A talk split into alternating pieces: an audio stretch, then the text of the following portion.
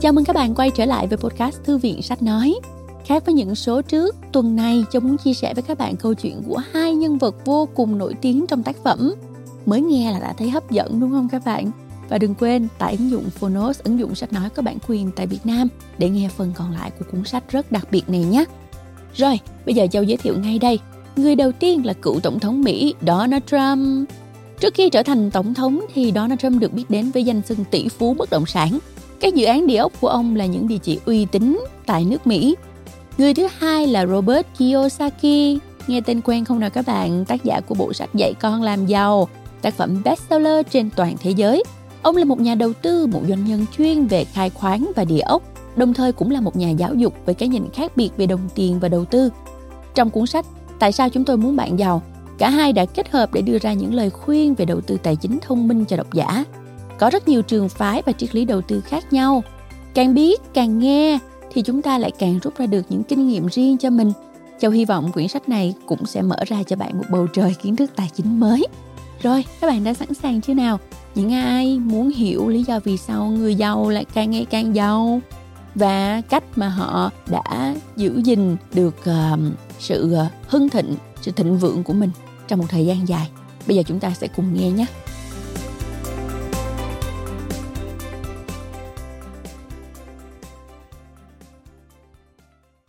Bạn đang nghe từ Phonos.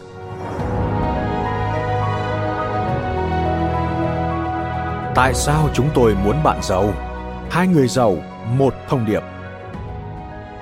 Tác giả Donald J. Trump, Robert T. Kiyosaki, Meredith McIver, Sarah Lader Người dịch Lê Tuyên. Độc quyền tại Phonos. Nhà xuất bản trẻ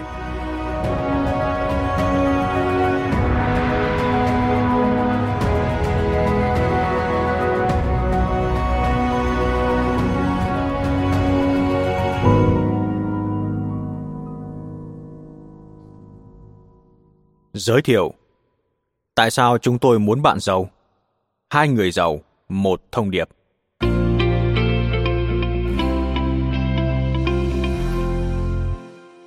Người giàu đang ngày càng giàu hơn, nhưng bạn thì sao? Chúng ta đang mất dần tầng lớp trung lưu. Và một tầng lớp trung lưu bị thu hẹp là mối đe dọa đến sự ổn định của Mỹ và cả nền dân chủ thế giới. Chúng tôi muốn bạn giàu để bạn có thể là một phần của giải pháp hơn là một phần của vấn đề. Theo Donald J. Trump và Robert T. Kiyosaki. Donald Trump và Robert Kiyosaki đều lo lắng. Họ lo ngại người giàu đang giàu thêm, nhưng nước Mỹ lại đang nghèo đi. Giống như băng ở hai đỉnh cực, tầng lớp trung lưu đang dần tan biến. Nước Mỹ đang trở thành một xã hội hai tầng lớp. Sẽ chẳng mấy chốc nữa, bạn hoặc sẽ giàu hoặc sẽ nghèo.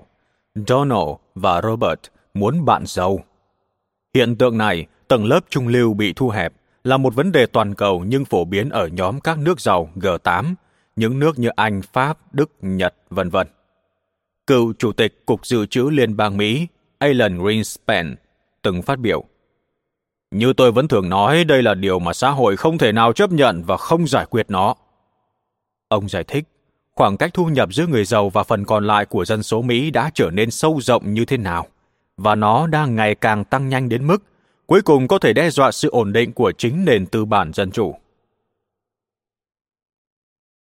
Vấn đề là giáo dục.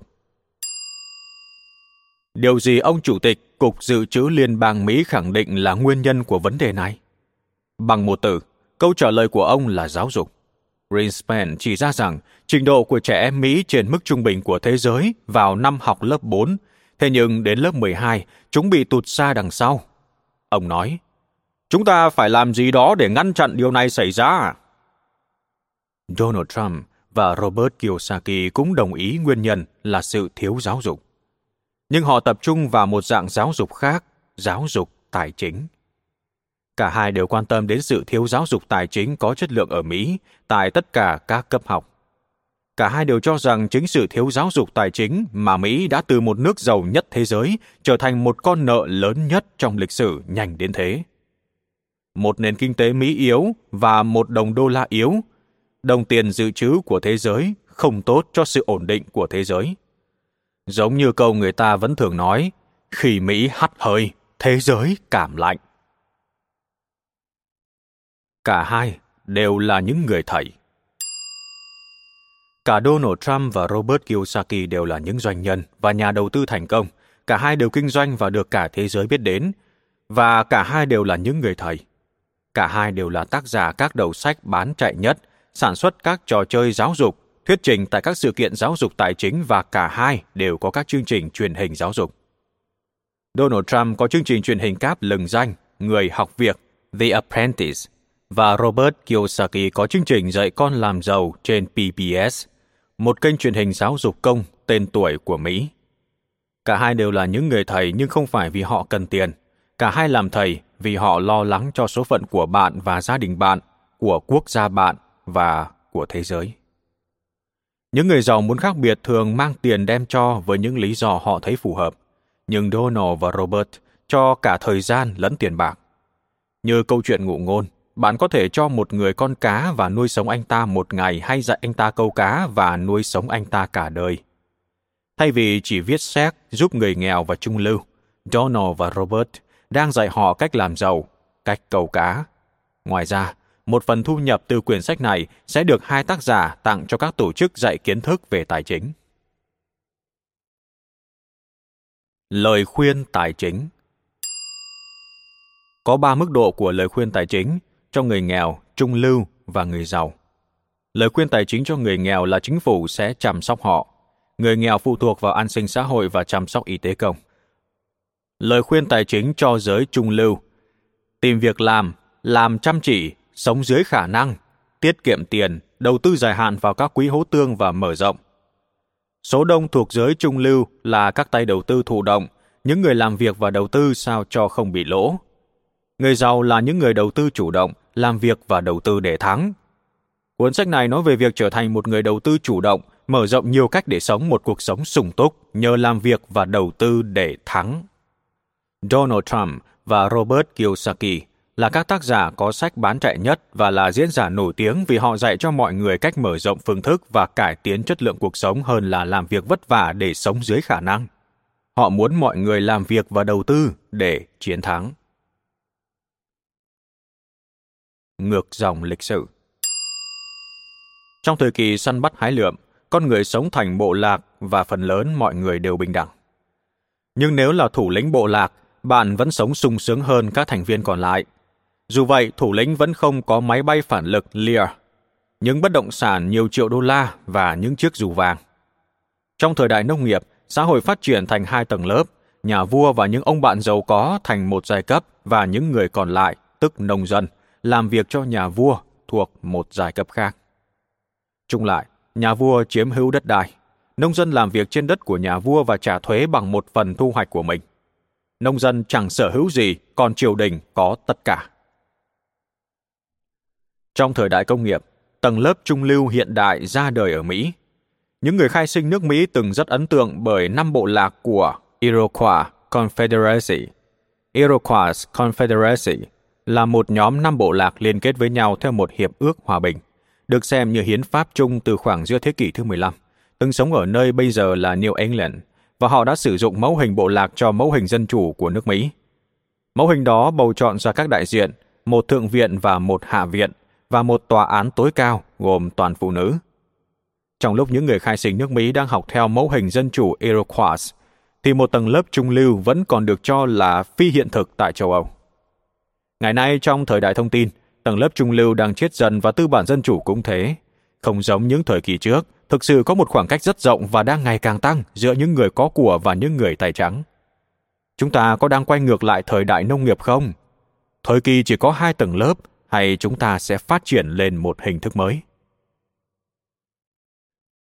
những vấn đề nơi đường chân trời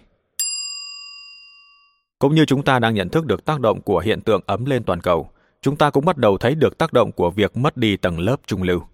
Hiện tại số đông giới trung lưu cảm thấy an toàn và yên ổn. Họ hài lòng dù phần lớn thấp thoáng nhận ra sắp có vấn đề. Họ cảm thấy an toàn vì tin rằng chính phủ sẽ nhảy vào chăm sóc và bảo vệ họ. Họ đâu có hiểu rằng chính phủ chẳng làm được gì nhiều để bảo vệ họ. Các chính phủ kể cả Mỹ không thể bảo vệ người dân như họ đã từng, đơn giản bởi các vấn đề bây giờ mang tính toàn cầu. Ví dụ, giá dầu được ấn định bởi các nước ngoài vòng kiểm soát của Mỹ, khủng bố không phải là cuộc chiến giữa các quốc gia, một tên khủng bố có thể đột kích bất cứ đâu rồi biến mất vào đám đông. Và toàn cầu hóa dẫn đến nhiều người Mỹ mất việc làm là vấn đề của các tập đoàn đa quốc gia đang ngày càng giàu có và mạnh hơn cả nhiều quốc gia. Toàn cầu hóa cũng diễn ra nhờ Internet, giúp có thể thông tin liên lạc tức thời trên khắp thế giới. Việc truyền thông trở nên khả dĩ bất cứ ở đâu và khi nào. Ngay tại Mỹ, giống như các nhà môi trường học quan sát thấy một số giống ếch đang biến mất, các nhà kinh tế học chú ý rằng trợ cấp và chăm sóc sức khỏe cho tầng lớp trung lưu và nghèo đang biến mất dần. Trong vài năm nữa thôi, thế hệ bùng nổ dân số lớn nhất lịch sử trên toàn thế giới bắt đầu về hưu. Hầu hết các chính phủ không có nguồn lực tài chính để giữ những lời hứa của họ nữa. Doanh nhân không phải chính trị gia. Người dân vẫn trông đợi các giới chức chính phủ đã được bầu giải quyết những vấn đề ngày càng lớn đối với người nghèo và tầng lớp trung lưu. Donald Trump và Robert Kiyosaki không phải là chính trị gia. Dù có phong trào mạnh mẽ vận động Donald tranh cử tổng thống, họ viết cuốn sách này bằng tiếng nói của một nhà doanh nghiệp, nhà đầu tư và một nhà giáo dục. Thay vì hứa sẽ giải quyết các khó khăn của bạn, họ muốn bạn tránh trở thành nạn nhân của những khó khăn đó. Đừng trông đợi các ông nghị và quan chức chính phủ mang lại giải pháp. Đừng nghĩ bạn có đặc quyền được sống một cuộc sống khỏe mạnh, giàu có và an bình. Thay vào đó, chó nọ và Robert muốn bạn trở nên giàu có và trở thành một phần của giải pháp cho những khó khăn mà chúng ta gặp phải ở cả cấp độ quốc gia và quốc tế. Không phải là cuốn sách hướng dẫn. Khi nói đến tiền, nhiều người vẫn muốn được chỉ chính xác phải làm gì. Họ thường hỏi những câu cụ thể như Tôi có 25.000 đô la, tôi nên làm gì với số vốn đó đấy? Khi bạn nói với người ta rằng bạn không biết làm gì với đồng tiền của mình, họ sẽ rất vui vẻ mà khuyên bạn nên làm gì. Và lời đề nghị là bạn cho họ tiền của bạn. Cuốn sách này không phải là một cuốn hướng dẫn. Donald và Robert sẽ không dạy cho bạn đầu tư vào cái gì. Họ sẽ chia sẻ với bạn họ suy nghĩ như thế nào, tại sao họ lại thành công tiền bạc và họ nhìn thế giới tiền bạc, kinh doanh và đầu tư như thế nào. Vấn đề tầm nhìn Hầu hết người giàu không muốn bạn biết những gì họ biết hay những bí mật để trở nên giàu có. Nhưng Donald và Robert thì khác. Họ muốn chia sẻ kiến thức của mình với bạn. Một trong những định nghĩa của lãnh đạo là tầm nhìn. Quyển sách này nói về tầm nhìn, về việc nhìn những gì đa số mọi người không thấy qua cặp mắt của hai con người đã thành công và cả đôi lần thất bại trong trò chơi tiền bạc. Tại sao chúng tôi muốn bạn giàu? là quyển sách về cách hai con người này suy nghĩ như thế nào và tại sao họ lại có cách nghĩ đó. Với đôi mắt của họ, bạn sẽ hiểu sâu thêm làm cách nào bạn có thể tăng cường tương lai tài chính của chính mình. Một lời cẩn trọng Trong thế giới tiền bạc có một từ rất thường được dùng, tính minh bạch. Tính minh bạch có nhiều định nghĩa. Ba định nghĩa áp dụng trong quyển sách này là một Không lừa đảo hai Công khai để nhìn thấu ba Dễ hiểu Ai cũng muốn có tầm nhìn rộng hơn để có thể nhìn bằng chính mắt mình và đưa ra quyết định của chính mình. Vì hệ thống giáo dục chưa thực sự dạy mọi người cách dùng đồng tiền, người ta không thể thấy được. Và nếu người ta không thấy, tức không có sự minh bạch. Chính vì việc thiếu tầm nhìn và tính minh bạch này mà người ta đầu tư đơn giản bằng cách giao tiền cho người khác đầu tư hộ. Họ mù quáng làm theo lời khuyên, làm việc chăm chỉ, tiết kiệm, đầu tư lâu dài vào các quỹ hỗ tương và đa dạng hóa, họ lao động miệt mài và làm theo lời khuyên đầu tư vì họ không thể thấy được. Một lời cẩn trọng. Nếu bạn tin rằng làm cật lực, tiết kiệm tiền, đầu tư vào quỹ hỗ tương và đa dạng hóa là lời khuyên tốt, thì quyển sách này có lẽ không dành cho bạn. Donald và Robert không đầu tư vào quỹ hỗ tương vì các công ty quỹ hỗ tương không bị đòi hỏi phải minh bạch. Họ không bị yêu cầu phải trình bày chi phí thật vì các nhà đầu tư nghiệp dư không thể thấy được nên chuyện đó không làm họ bận tâm. Những nhà đầu tư chuyên nghiệp như Donald và Robert lại đòi hỏi sự minh bạch trong tất cả các khoản đầu tư của họ. Dù lời khuyên tài chính rằng tiết kiệm tiền và đầu tư vào quỹ hỗ tương có thể là lời khuyên đáng giá cho người nghèo và giới trung lưu, đó lại không phải là lời khuyên đáng nghe với những người muốn trở nên giàu có. Quyển sách này nói về cách nhìn qua cặp mắt của hai người giàu và hiểu một thế giới tiền bạc mà có rất ít người từng thấy được. Lịch sử ảnh hưởng đến hôm nay như thế nào? Quyển sách này cũng thảo luận con đường lịch sử đã đẩy người Mỹ đến tình trạng tài chính nguy cấp này. Một số thời điểm quan trọng. Năm 1971, tiền của chúng ta không còn là tiền mà trở thành đơn vị thanh toán vì không còn kim bản vị. Đó là năm mà tiết kiệm tiền trở thành lời khuyên tài chính dở và lỗi thời. Ngày nay, giới trung lưu có rất ít tiền tiết kiệm. Có thể vì họ biết tiết kiệm là một ý tưởng lỗi thời. Năm 1973, khủng hoảng dầu lần đầu tiên, đó là một vấn đề chính trị. Tuy nhiên, ngày nay, cuộc khủng hoảng dầu hiện tại lại là vấn đề cung cầu, sẽ ảnh hưởng tới toàn bộ chúng ta.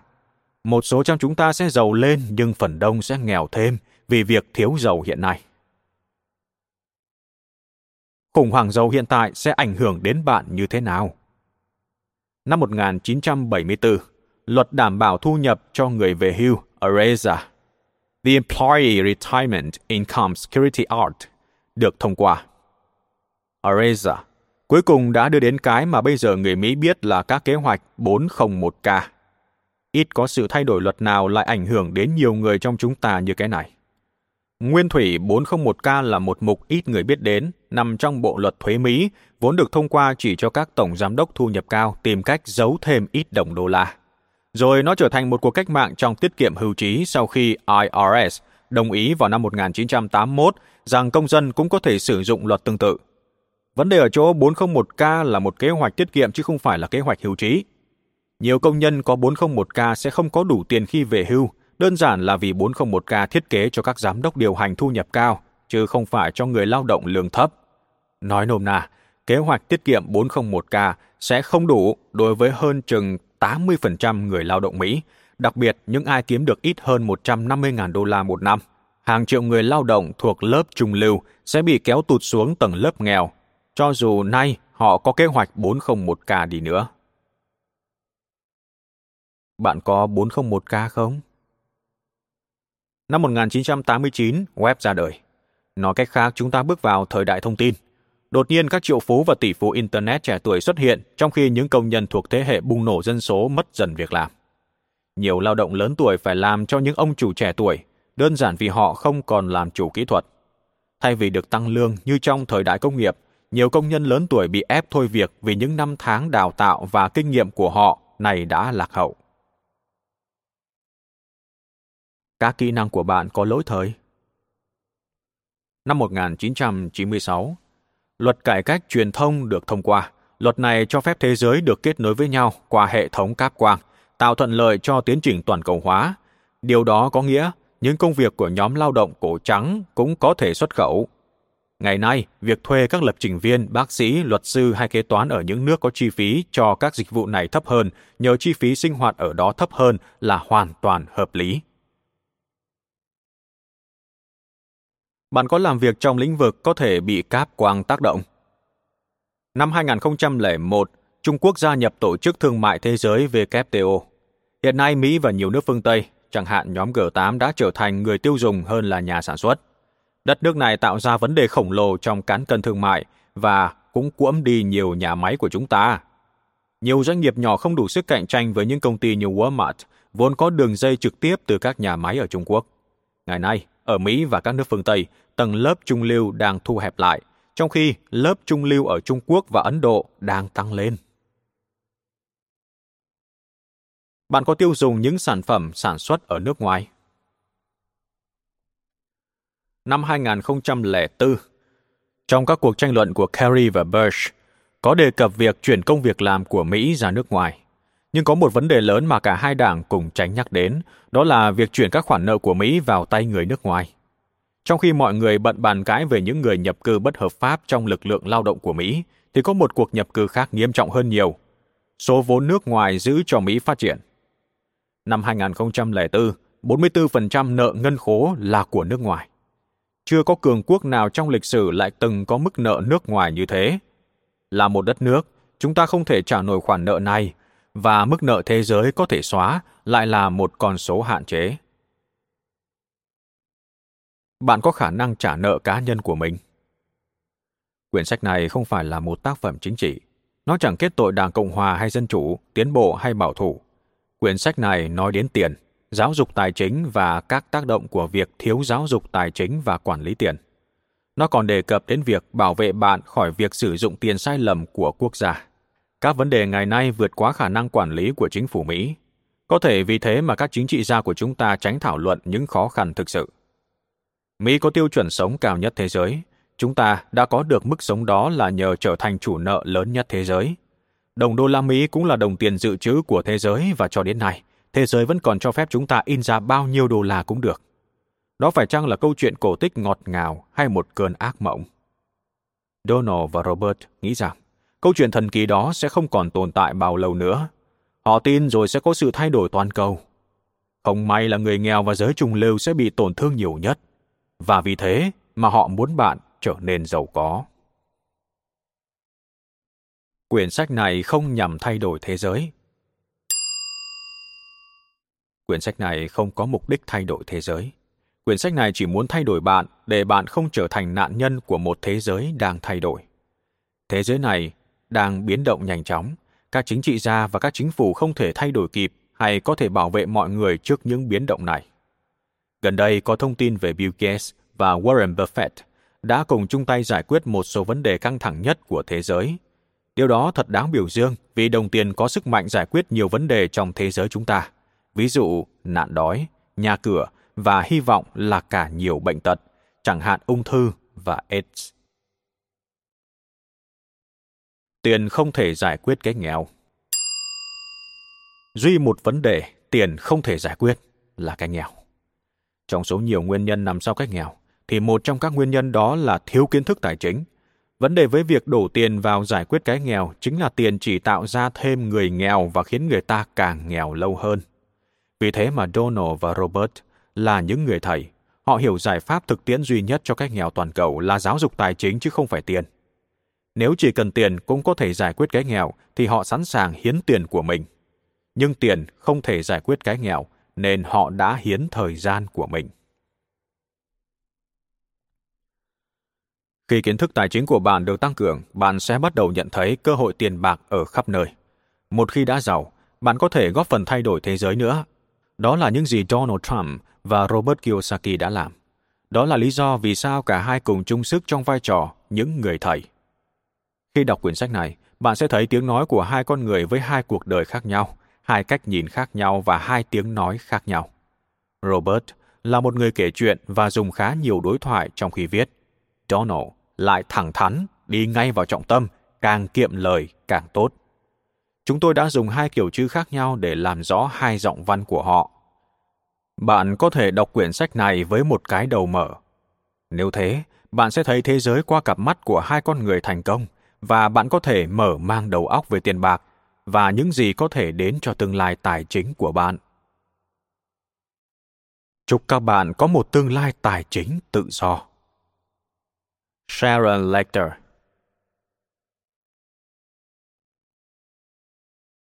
Phần 1 Tại sao Donald Trump và Robert Kiyosaki viết quyển sách này?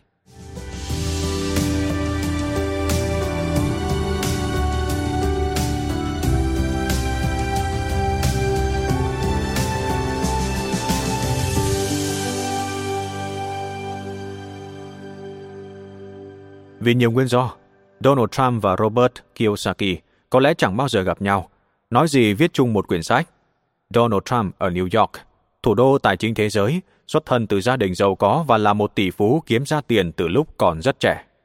Robert Kiyosaki lớn lên ở Hawaii, thủ đô nghỉ mát của thế giới, từ một gia đình trung lưu và trở thành triệu phú khá trễ. Dù cả hai không còn bận tâm chuyện tiền bạc và không cần phải làm việc nữa, họ lại quyết định tiếp tục làm việc cẩn mẫn hơn bao giờ.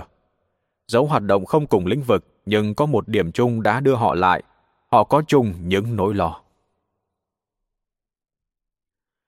Cả Donald và Robert đều là các tác giả có sách bán chạy nhất bestseller trên khắp thế giới và mỗi người có thể tự viết thêm một quyển bestseller nữa.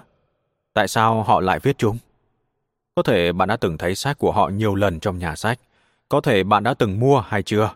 Nhưng có hấp dẫn không khi hai siêu sao này hợp tác viết chung một quyển sách. Có lẽ họ đang làm bạn quấn hút rồi đấy. Đó mới là điều quan trọng. Phần một của quyển sách này gồm những tâm sự của Donald và Robert về việc họ gặp nhau như thế nào và vì sao họ quyết định viết quyển sách này. Dẫu có tài nguyên mà không cá tính là con đường chắc chắn nhất dẫn đến hủy hoại. Thực thế, tôi lo sợ cho đất nước tôi khi hiểu rằng cuộc đời rất công bằng. Theo Thomas Jefferson Chương 1 Triệu phú gặp tỷ phú.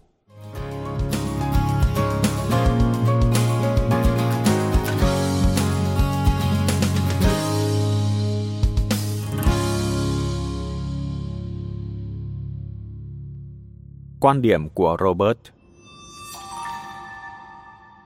Chicago, ngày 6 tháng 11 năm 2005 Đầu một buổi chiều Chủ nhật, hàng ngàn người đang dự triển lãm địa ốc tại Learning Annex ở Chicago. Khán phòng hội nghị đầy những gian triển lãm và trưng bày các đầu tư và cơ hội làm giàu. Trong những phòng nhỏ hơn, các diễn giả đang chia sẻ kiến thức và trí tuệ về cách mà người nghe có thể tự dựng nên những vận may cho chính mình. Khán phòng sâu hút, rầm ràn tiếng ồn. Ai cũng háo hức về những gì đang học và làm cách nào có thể thay đổi số phận tiền tài của mình. Ở phía sau, trong căn phòng lớn nơi bộ phận sản xuất đang làm việc, lại có một sự háo hức khác. Một sự háo hức yên tĩnh nhưng thật mạnh mẽ. Một chiếc limousine đen dài chờ đến và mọi người bắt đầu dì tai. Ông ấy kìa, Donald Trump đến rồi. Tôi đang đứng với đồng sự và đồng tác giả Sharon Later trong một căn phòng xanh. Chỗ nghỉ riêng nơi các diễn giả chính trở lên diễn đàn, nên không thấy chiếc limo đến. Nhưng khi thấy hai viên cảnh sát bước vào cửa căn phòng xanh, tôi biết Donald Trump sắp tới. Tôi vội đứng tránh sang cho ông bước vào. Đứng bên ngoài phòng xanh, tôi có thể thấy dáng người đường bệ cao lớn bước ra khỏi chiếc limo. Đó chắc chắn là Donald Trump, với hình ảnh mà hàng triệu khán giả khắp thế giới xem, người học việc vẫn nhớ. Những người may mắn có mặt ở phía sau hậu trường tự động chia thành hai hàng. Hệt như một màn đã soạn sẵn, Donald Trump đi giữa hai dòng người hâm mộ, mỉm cười và gật đầu chào. Đó là sự tiếp đón chỉ dành cho hoàng tộc hay nguyên thủ quốc gia. Nếu là Hollywood, hẳn chỉ còn thiếu thảm đỏ. Bill Janker, người sáng lập và tổng giám đốc điều hành của Learning Annex, chào đón Donald, đưa ông vào phòng xanh và đóng cửa lại. Ôi lại chúa! Một phụ nữ trẻ thốt lên. Ông ấy ở ngoài còn ấn tượng hơn. Không tin được là ông ta cào đến thế. Một phụ nữ trẻ khác nói. Chị có thấy tóc ông ta không? Một giọng khác hỏi. Những người đàn ông trong nhóm thì im lặng. Cửa căn phòng xanh chợt mở. Những ai liếc nhìn vào có thể thấy Donald đang nói chuyện với phóng viên. Bill Janker bước ra và đi về phía tôi. Anh sẵn sàng giới thiệu Donald chưa? Bill hỏi. Robert Kiyosaki của người cha giàu giới thiệu Donald. Công chúng phát cuồng lên vì chuyện đó. Donald Trump bước ra từ phòng xanh và đi về phía Bill và tôi đang đứng. Sau vài câu với Bill, Donald quay về phía tôi và nói, Chào, anh giới thiệu tôi hả? Tôi gật đầu trả lời. Tuyệt! Mà tôi thấy anh vẫn còn nằm trong danh sách sách bán chạy nhất của The New York Times, đấy. Donald nói, thật đáng khâm phục. Rồi ông hạ giọng một chút. Tôi muốn nói với anh cái này. Hiện giờ anh có thời gian không? Dĩ nhiên. Tôi trả lời. Anh là tác giả về tài chính cá nhân số 1, còn tôi là tác giả kinh doanh số 1. Chúng ta nên viết chung một quyển sách. Anh nghĩ sao? Quá bất ngờ bởi lời đề nghị, tôi không thốt nên lời. Ý tưởng tuyệt vời. Bill Zenker nhảy vào nói hộ, lấp khoảng lặng của tôi. Chắc chắn đó sẽ là một bestseller. Cuối cùng tôi cũng sực tỉnh và đáp lại hồ hởi. Quá tuyệt vời, còn chờ gì nữa? Biết Donald chẳng mang chuyện bắt tay, tôi cố liều đưa tay ra xem thử liệu ông ta có nghiêm túc với ý tưởng quyển sách hay không. Và quả là ông nghiêm túc trong lời đề nghị. Chúng tôi bắt tay. Donald quay sang Kate, viên cận vệ oai phòng nói. Đưa robot danh thiếp của tôi. Kate, viên cận vệ cao gần mét chín, đột ngột mất vẻ ngoài lạnh lùng, mỉm cười, rồi mở hộp danh thiếp bằng vàng đưa tôi một danh thiếp cá nhân của Donald Trump. Khi nào đến New York thì gọi cho tôi nhé và chúng ta sẽ bắt đầu bàn thảo về quyển sách. Donald nói, tôi sẽ giới thiệu anh với Meredith. Cô ấy sẽ giúp chúng ta trong dự án này. Ngay lúc đó, tôi giới thiệu Donald với Sharon và một lần nữa chúng tôi lại bắt tay. Đã đến giờ, tôi bước ra sân khấu, nơi hơn 24.000 người Chicago hâm mộ trong khán phòng và các phòng vệ tinh đang chờ đợi Donald Trump. Ngay sau khi tôi kết thúc phần giới thiệu ngắn gọn, bài hát chủ đề của chương trình truyền hình Người học việc vang lên, hàng ngàn quả bóng vàng chút xuống từ trần nhà và đám đông như vỡ ra với tiếng vỗ tay khi Donald Trump bước lên sân khấu. Chặng đường dài về nhà Bay từ Chicago về nhà Phoenix, hình ảnh cái bắt tay lại hiện lên. Mình là ai mà viết sách với Donald Trump?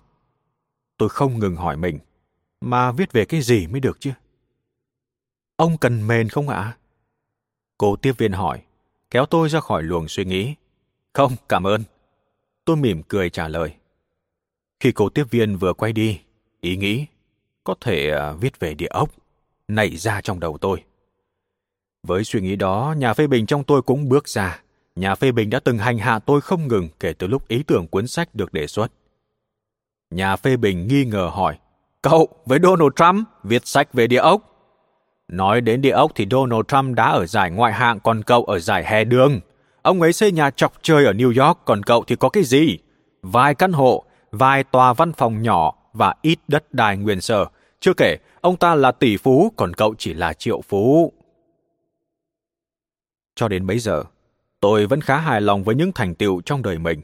Nhưng khi hợp tác một cuốn sách với Donald Trump, những thành công của tôi trở nên sao mà nhỏ bé và tầm thường quá. Thay chỗ cho cảm giác đầy vinh dự khi được đề nghị viết chung sách với Donald Trump, tôi cảm thấy ỉu xìu. Hai tuần dài Dù Donald bảo tôi gọi cho Meredith McIver, người mà Donald muốn lo chuyện hợp tác trong cuốn sách của hai chúng tôi, tôi đã không gọi ngay. Cuối cùng sau hai tuần trôi qua, Bill Janker gọi tôi từ New York hỏi Anh gọi Donald chưa? Vẫn chưa. Tôi đáp. Sao vậy? Vì tôi thành con gà rồi. Tôi nói và kêu vài tiếng như con gà con. Mà biết viết cái gì giờ? Cả hai đều là doanh nhân và đều đầu tư vào địa ốc. Nhưng bản tài chính của ông ấy hơn tôi đến vài con số không. Ồ, oh, vớ vẩn. Bill nói. Anh đã bán được 26 triệu bản sách. Anh nổi tiếng toàn cầu. Anh là tác giả có sách nằm trong danh sách bestseller của The New York Times 5 năm rồi. 5 năm! Chỉ có 3 cuốn nữa lâu đến thế thôi. Đừng đánh giá mình thấp thế chứ. Cả hai đều là tác giả có sách bán chạy nhất. Phải rồi. Tôi lử đừ đáp lại. Nhưng mà ông ta có hơn tôi đến vài con số không? Nhà của ông ấy cũng cao hơn. Ông ấy còn có chương trình truyền hình giờ vàng. Cả hai đều chơi gôn, nhưng mà ông ta là chủ sân gôn. Vậy thì biết viết cái gì bây giờ? Robert, cứ gọi Meredith xem sao. Bill nói chân tình, cứ gọi cô ấy đi, cô ấy đang chờ anh, nên cứ gọi đi nhá. Được rồi, được rồi, tôi đáp. Tôi gọi ngay bây giờ đây. Trước khi lo lắng kịp trở lại, tôi cúp máy Bill và quay số của Meredith. Xin chào, đây là Meredith McIver. Và quyển sách này ra đời. Hầu hết người giàu không muốn người khác biết mình làm giàu như thế nào, nói gì đến chuyện kể về những thất bại của họ. Tôi muốn người ta biết, vì đó là cách tôi học được rất nhiều. Tôi muốn người ta biết rằng giàu hay nghèo gì, chúng ta ai cũng có những khó khăn tài chính. Theo Robert T. Kiyosaki. Phòng họp lớn ngày 12 tháng 12 năm 2005. Tôi đến New York để thu một chương trình truyền hình cho PBS và gặp gỡ với Yahoo Finance. Vì đằng nào tôi cũng đã đến New York, nên Meredith và tôi đồng ý gặp nhau để xem liệu có thể tìm ra một ý tưởng hoàn hảo cho quyển sách. Ngày 12 tháng 12, vợ tôi, Kim và tôi đón taxi đến văn phòng của Donald Trump. Không phải văn phòng, mà phải là tòa nhà văn phòng. Những ai đã từng xem Người học việc hẳn đã quen với cổng vào mạ sáng loáng của tòa tháp Trump trên đại lộ số 5 nổi tiếng ở New York. Đứng bên vệ đường như hai chú nhà quê lên tỉnh, tôi dựa ngửa và nhìn dọc theo chiều cao tòa nhà, từng tầng, từng tầng một, cho đến khi mắt mình chạm vào điểm nơi tòa nhà và bầu trời gặp nhau. Tháp Trump hẳn nhiên lớn hơn rất nhiều bất cứ tòa nhà nào của tôi và Kim. Dù đi qua tòa nhà đã nhiều lần, nhưng lần này trông nó cao hơn hẳn khi tôi biết mình sắp vào để gặp mặt chính Donald Trump. Đại lộ số 5 mang lại cho tôi bao nhiêu kỷ niệm. Tôi nhớ mình đã từng đứng nhìn lên những tòa nhà như thế này khi lần đầu đến New York, bắt đầu học ở Học viện Hải quân năm 1965. Tôi, một đứa trẻ con nhà nghèo từ Hawaii, lần đầu đến thành phố lớn và hẳn nhiên đâu được phép vào những tòa nhà như thế này. Bộ phim Người tốt nghiệp The Graduate vốn nổi tiếng lúc đó và tôi cùng lũ bạn từng lùng sục khu này, hy vọng tìm cho mình một bà Robinson. Và bây giờ tôi lại ở đây sau 40 năm, được Donald Trump mời đến văn phòng và tòa nhà của ông. Lúc đó, tôi kiểm tra lại thực tại. Nhiều người vẫn cho rằng tôi rất thành công. Tôi đã từng kiếm được mà cũng từng thua lỗ hàng triệu đô la theo những nguyên tắc mà tôi đã chia sẻ trong bộ sách dạy con làm giàu. Nhưng đứng trước tòa tháp Trump, tôi chợt nhận ra mình đã tiến bao xa. Thật là một cảm giác khó tả. Tôi nhớ một câu nói rất ưa thích của Donald. Nghĩ lớn. Khi đứng trước tòa nhà của ông, tôi nhận ra suy nghĩ của mình đã lớn hơn như thế nào so với lần đầu đến New York. Ai chà! Tôi thốt lên. Kim bóp chặt lấy tay tôi. Hít một hơi thật sâu, tôi cùng Kim bước vào tháp Trump và đi đến thang máy, nơi các vệ sĩ đón chào. Sau khi xong thủ tục, chúng tôi bước vào thang máy lên đến tầng trên cùng, nơi Donald cai quản đế chế của ông. Nếu bạn đã từng xem người học việc hẳn sẽ quen với lối vào văn phòng của Trump cùng cô tiếp tân khả ái ở cửa. Cho những bạn với óc tò mò, Donald có một mô hình văn phòng của mình, xây vài tầng dưới văn phòng thật để làm chương trình truyền hình. Thay vì bước vào phòng làm việc thật của mình, ông đi thang máy xuống và bước vào căn phòng dựng lại đó. Dù tôi đã xem chương trình nhiều lần nhưng chưa bao giờ, thật sự chưa bao giờ, nghĩ đến một ngày mình sẽ bước vào thế giới của Donald Trump. Thật là một cảm xúc kỳ lạ, hệt như tôi đang trong bối cảnh của chương trình truyền hình. Đầu tôi liên tục chuyển hết từ chương trình truyền hình đến đời thực. Người đầu tiên chào đón chúng tôi sau khi cô tiếp tân mời ngồi là Keith, vệ sĩ khổng lồ của Donald Trump. Khi thấy chúng tôi, Keith chào hỏi vui vẻ như những người bạn cũ.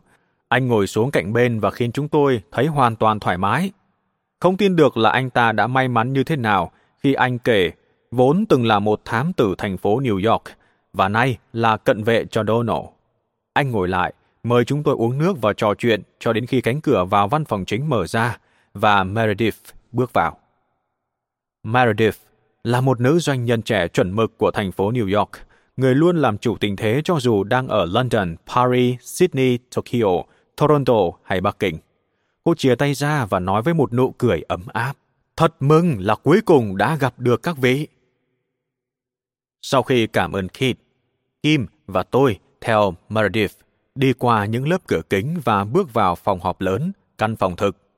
Khi ngồi xuống ghế, đầu óc tôi lại quay về những cảnh trong chương trình truyền hình với những ứng cử viên thực tập nam nữ ngồi đối diện Donald và các nhà tư vấn của ông. Tôi trầm ngâm tự hỏi mình, mình đang làm gì ở đây? Làm thế nào mà mình lại ở đây? Thực ra thì những từ tôi đã dùng là mình đang làm cái bíp bíp gì ở đây và làm thế nào mà mình lại bíp bíp ở đây?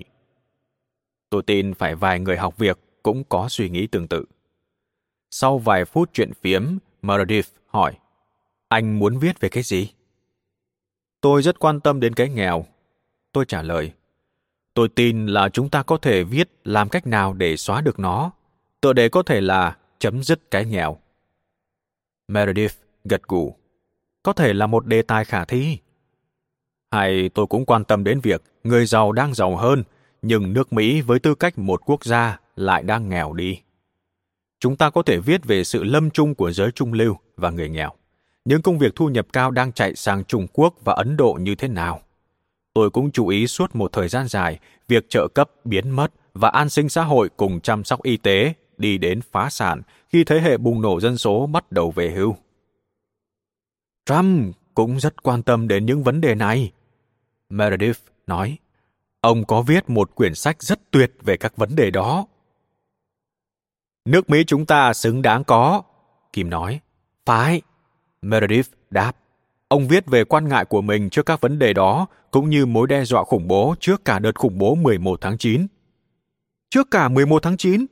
Kim hỏi. Meredith gật đầu. Ông ấy dành hẳn một phần không chỉ cho khủng bố, mà còn nói đến khoản nợ vượt tầm kiểm soát của quốc gia. Nhưng ông không chỉ xác định vấn đề, ông còn đưa ra các giải pháp độc đáo. Kim gật đầu, cô ấy rất khoái quyền đó. Meredith tiếp tục. Trump không đơn thuần chỉ có các chương trình truyền hình, thì sắc đẹp, song bạc và địa ốc. Ai quan tâm đến các vấn đề toàn cầu hiện hữu và làm thế nào để giải quyết chúng đều nên đọc sách của ông. Vậy rõ ràng là chúng ta có những mối quan tâm giống nhau. Cô biết đấy, chúng tôi gặp nhau ở Learning Annex. Cả hai đều là thầy cho tổ chức đó nhiều năm rồi. Tôi thấy thật thú vị khi một nhân vật nổi tiếng và giàu có như Trump lại đến nói chuyện với công chúng. Thực tình, tôi tò mò tại sao ông lại dạy. Nhưng vì cả hai đều đang vội nên tôi không có cơ hội hỏi thăm. Ông ấy là một người thầy bẩm sinh. Meredith nói, tôi nhận ra điều đó sau những năm làm việc với ông. Cứ xem người học việc. Khi Mark Burnett đề nghị ý tưởng chương trình, Trump nhấn mạnh chương trình phải có giá trị giáo dục hoặc ông sẽ không thực hiện. Chính xác, Kim nói. Tôi xem vì các bài học kinh doanh và tôi thích học ông ấy cách xử lý các tình huống khó khăn như thế nào. Nhưng phần hay nhất là cách ông chia sẻ quá trình suy nghĩ sau các hành động của mình. Tôi thích biết tại sao ông sa thải một ai đó. Tôi nói, người học việc vừa giải trí vừa có tính giáo dục. Tôi không cảm thấy như đang bỏ phí thời gian mà luôn có cảm giác đang học một cái gì đó rất thiết thực mình có thể sử dụng. Có thể góc nhìn của hai người trong quyển sách này là cả hai đều là thầy giáo. Kim góp ý. Không chỉ thế, cả hai đều là doanh nhân và là người đầu tư địa ốc. Anh mở công ty khai thác vàng ở Trung Quốc và đưa nó lên sàn chứng khoán. Ngoài ra, còn có công ty đầu tư địa ốc, công ty khai thác bạc ở Nam Mỹ và một công ty dầu. Nhiều người biết chuyện đó, cũng giống như nhiều người biết Hap Trump và Trump Place. Nhưng chẳng ai biết cả hai là những thầy giáo. Anh không tìm ra dầu. Tôi nói giọng chùa chát. Kim cười nói, không phải chuyện làm ăn nào cũng thành công đâu. Và Trump cũng không phải lúc nào cũng thành công. Meredith phụ thêm, ông ấy cũng gặp nhiều thách thức chứ. Ông ấy rất thẳng thắn về những khó khăn tài chính của mình trong quyển Nghệ thuật của sự trở lại. Kim nói, thêm một quyển sách tuyệt vời nữa. Meredith cười và gật đầu. Dù gặp khó khăn tài chính, cả hai đều rất cởi mở khi nói về cả thành công lẫn thất bại. Có thể cho tôi biết tại sao anh lại thoải mái khi nói về khó khăn tài chính đến thế? Vì tôi muốn người ta biết. Đó là cách tôi học được rất nhiều. Tôi muốn người ta biết rằng giàu hay nghèo gì, chúng ta ai cũng có những khó khăn tài chính. Tôi trả lời. Chính xác, Trump cũng vậy. Ông thực lòng muốn mọi người học, vì thế ông chia sẻ cả thành công lẫn thất bại còn bao nhiêu người giàu khác sẽ làm như thế nữa? Không nhiều, tôi đáp. Phần lớn người giàu không muốn người khác biết họ trở nên giàu có như thế nào. Huống hồ là kể cho người khác nghe những thất bại của họ. Và trong đó có cả gia đình người cha giàu của tôi. Sao lại như thế? Tôi nhìn kim và nàng cười động viên. Sau khi tôi viết quyển dạy con làm giàu, tôi nói, tôi mang quyển sách đến gia đình của người cha giàu và gia đình đã đề nghị không tiết lộ danh tính trong quyển sách. Cho dù tôi không nói gì xấu về người cha giàu, đơn giản họ chỉ không muốn ai biết họ đã trở nên giàu có bằng cách nào. Và tôi đã không tiết lộ tên của người cha giàu. Và chuyện đó có gây phiền hà cho anh không? Meredith hỏi. Có chứ. Tôi đáp. Một số còn gọi tôi là tên xạo, nói rằng chẳng có người cha giàu nào cả. Thật kỳ quặc.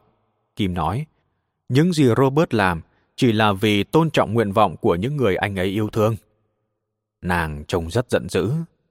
Đấy là một chuyện buồn cho cả hai chúng tôi. Nhiều người giàu muốn giữ bí mật thành công cho họ mà thôi. Đó là điểm mà anh và Trump khác với những người giàu khác. Meredith mỉm cười. Cả hai đều là những người thầy và sẵn sàng chia sẻ những gì mình biết, bất chấp lời phê phán. Ông Trump mà cũng bị phê phán vì dạy và chia sẻ kiến thức sao? Kim hỏi. Ồ có chứ, nhiều hơn các vị biết. Meredith nói.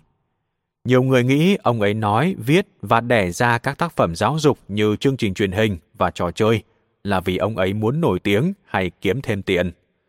Quả là ông có kiếm thêm tiền và tiếng tăm lừng lẫy, nhưng mục đích tối thượng của ông ấy là dạy, là đào tạo. Ông thực sự muốn những người khác cũng trở nên giàu có. Ông rất quan tâm đến tình hình tài chính của quốc gia và của mọi người. Ông lo lắng nền kinh tế của chúng ta đang bị quản lý trạch hướng như thế nào và nó sẽ ảnh hưởng thế giới như thế nào. Ông tự hỏi, tại sao ở trường không có giáo dục tài chính? Vì thế, ông rất cởi mở khi chia sẻ kiến thức. Đột nhiên, có tiếng gõ cửa. Là Rona, thư ký riêng của Donald. Ông Trump sẽ gặp quý vị trong 5 phút nữa và xin lỗi vì chậm trễ. Ông ghét khiến người khác phải đợi, nhưng thực tình ông đang có một cú điện thoại. Không sao, tôi nói. Thời gian nói chuyện với Meredith rất bổ ích. Sau khi Rona đi ra, Meredith đứng lên đưa chúng tôi ra khỏi phòng. Tôi nhìn một vòng nội thất lộng lẫy của căn phòng và nghĩ đến những nơi tôi từng làm việc. Cô biết đấy, tôi nói. Donald và tôi đều có những người cha giàu mà chúng tôi học hỏi được nhiều. Vì thế, bằng nhiều cách, cả hai chúng tôi khi còn trẻ đều là những người học việc. Do đó, có thể điểm chung của cả hai là những thầy giáo thực sự và các vị có thể trở thành người đỡ đầu cho thế giới. Meredith nói khi chúng tôi bước ra khỏi phòng lớn và băng qua hành lang vào văn phòng của Donald Trump. Cuộc gặp gỡ của trí hướng Xin chào! Donald Trump nói và đứng dậy từ sau bàn làm việc. Xin lỗi, bắt anh phải đợi. Không sao. Tôi đáp lại, đảo mắt nhìn khắp văn phòng của ông, chú ý những giải thưởng bằng khen và quà từ khắp nơi trên thế giới. Bên cạnh bàn làm việc là thiết bị radio mà ông dùng cho chương trình phát thanh hàng tuần. Tất cả đều rất ấn tượng. Sau vài lời chào hỏi thông thường, chúng tôi đi thẳng vào lý do vì sao có cuộc gặp gỡ hôm nay. Thế quyển sách của chúng ta nên viết về cái gì? Donald hỏi. Tôi tin là tất cả chúng ta có chung câu hỏi. Tôi đáp. Vì có một khoảng cách quá rộng giữa các dự án địa ốc của chúng ta, cũng như tầm vóc khả năng tài chính, tôi không nghĩ là chúng ta có mối tương quan khi nói đến tiền. Xét ra thì ông là tỷ phú, còn tôi chỉ là triệu phú quèn mà thôi. Donald cười khẽ.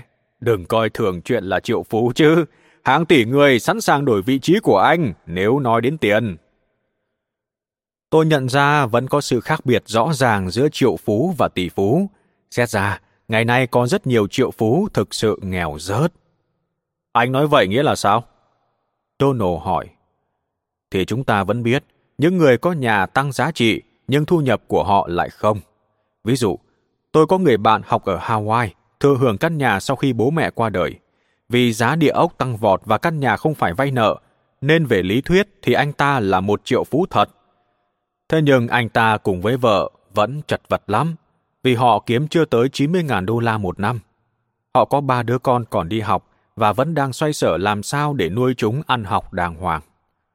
Tức là họ giàu tài sản nhưng nghèo tiền bạc. Donald nói. Đúng thế. Trên giấy tờ họ là triệu phú, nhưng thực tế họ chỉ là người thường. Nếu một trong mấy đứa nhỏ đau ốm thì họ có thể dễ dàng rơi vào nghèo khó. Chuyện đó xảy ra với rất nhiều người, đặc biệt sau khi về hưu, và thôi không còn làm việc. Họ phải bán mọi thứ nếu ốm đau chỉ để sống được qua ngày. Donald nói thêm với một giọng u ám. Và vấn đề càng nghiêm trọng khi thế hệ bùng nổ dân số sẽ về hưu trong vài năm tới. Phải, tôi biết. Donald nói.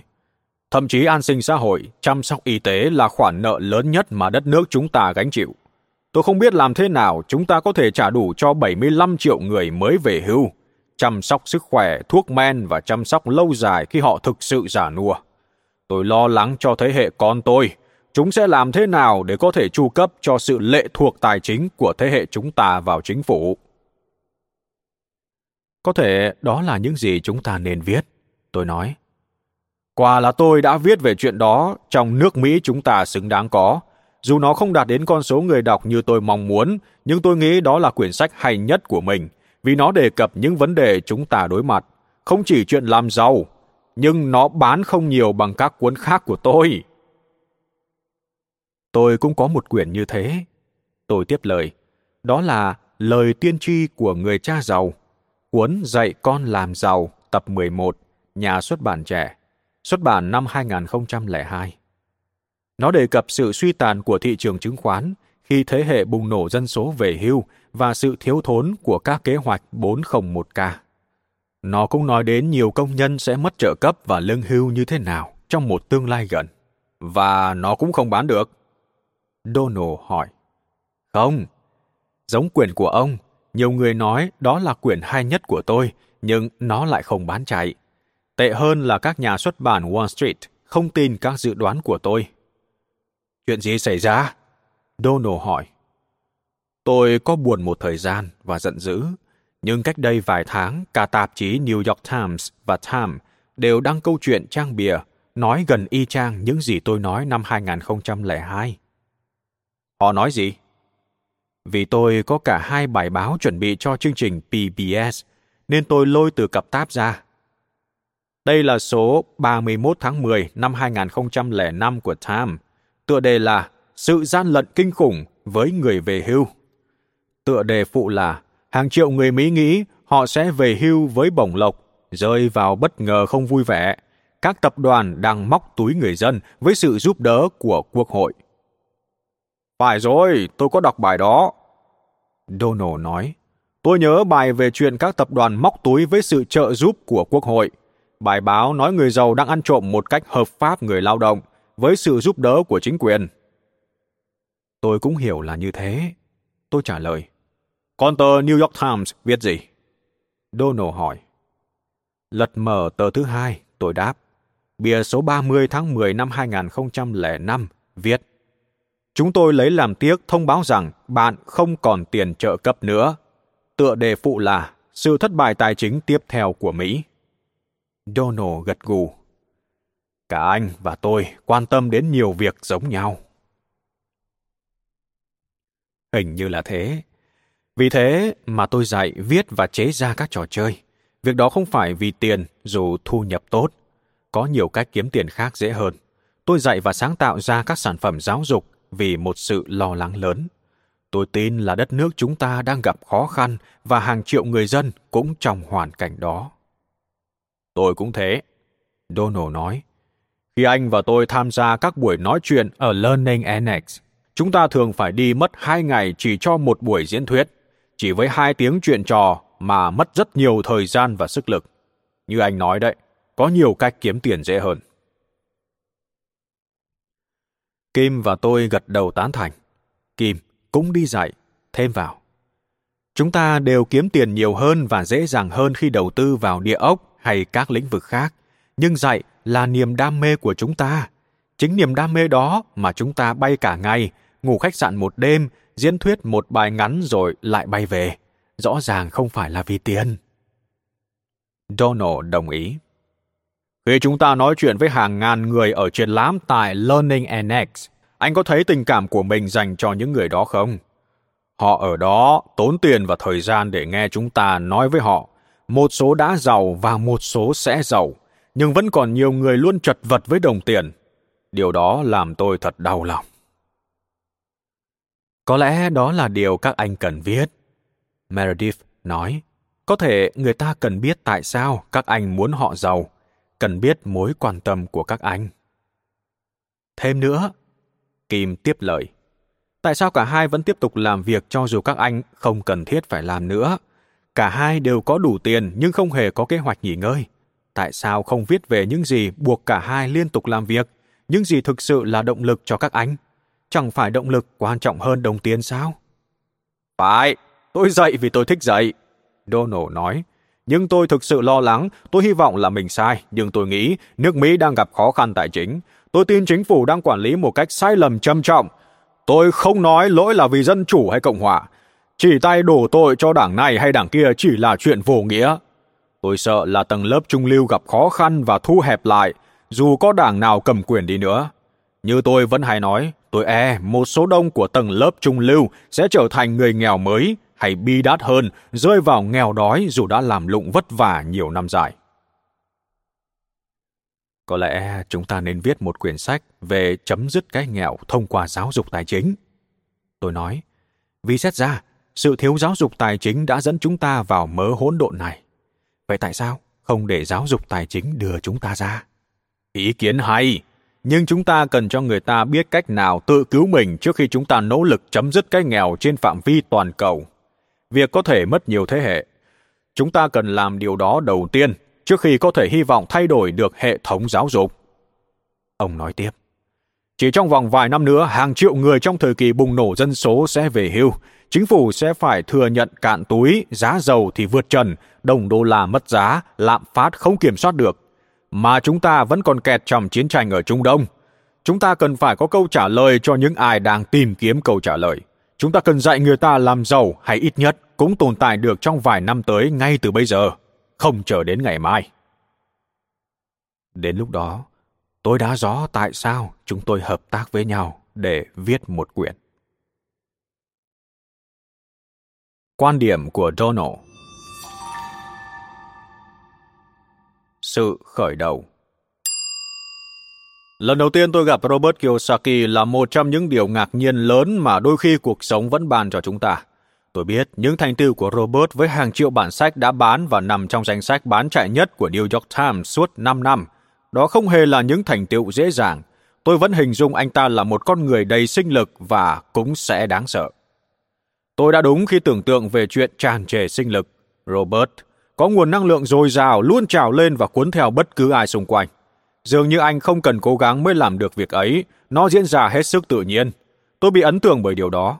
Nhưng điều làm tôi bất ngờ về Robert là sự khiêm tốn của anh, thậm chí còn hạ mình nữa. Đây có phải là người đã bán hơn 26 triệu bản sách? Thật kinh ngạc. Tôi tự hỏi phải chăng đó chỉ là đóng kịch, là mặt tiền, là một vai mà anh ta diễn vì một lý do gì đó. Đôi khi tôi thấy hoài nghi. Nhưng không mất nhiều thời gian để tôi hiểu rằng Robert rất chân thành. Sau vài lần nói chuyện, tôi biết là anh ấy thật lòng và rất thích dạy. Có lẽ cũng nhiều như tôi. Khi tôi nói cho anh ta biết lý do duy nhất tôi đồng ý thực hiện người học việc là vì nó có nội dung giáo dục, Robert nói với tôi. Donald, trên tất cả, ông là một người thầy. Chỉ cần một người hiểu mình cũng mãn nguyện rồi.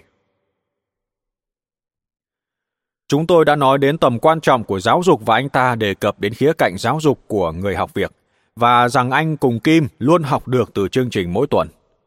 Tôi hỏi anh sẽ làm gì nếu biết không được thất bại và anh lập tức trả lời.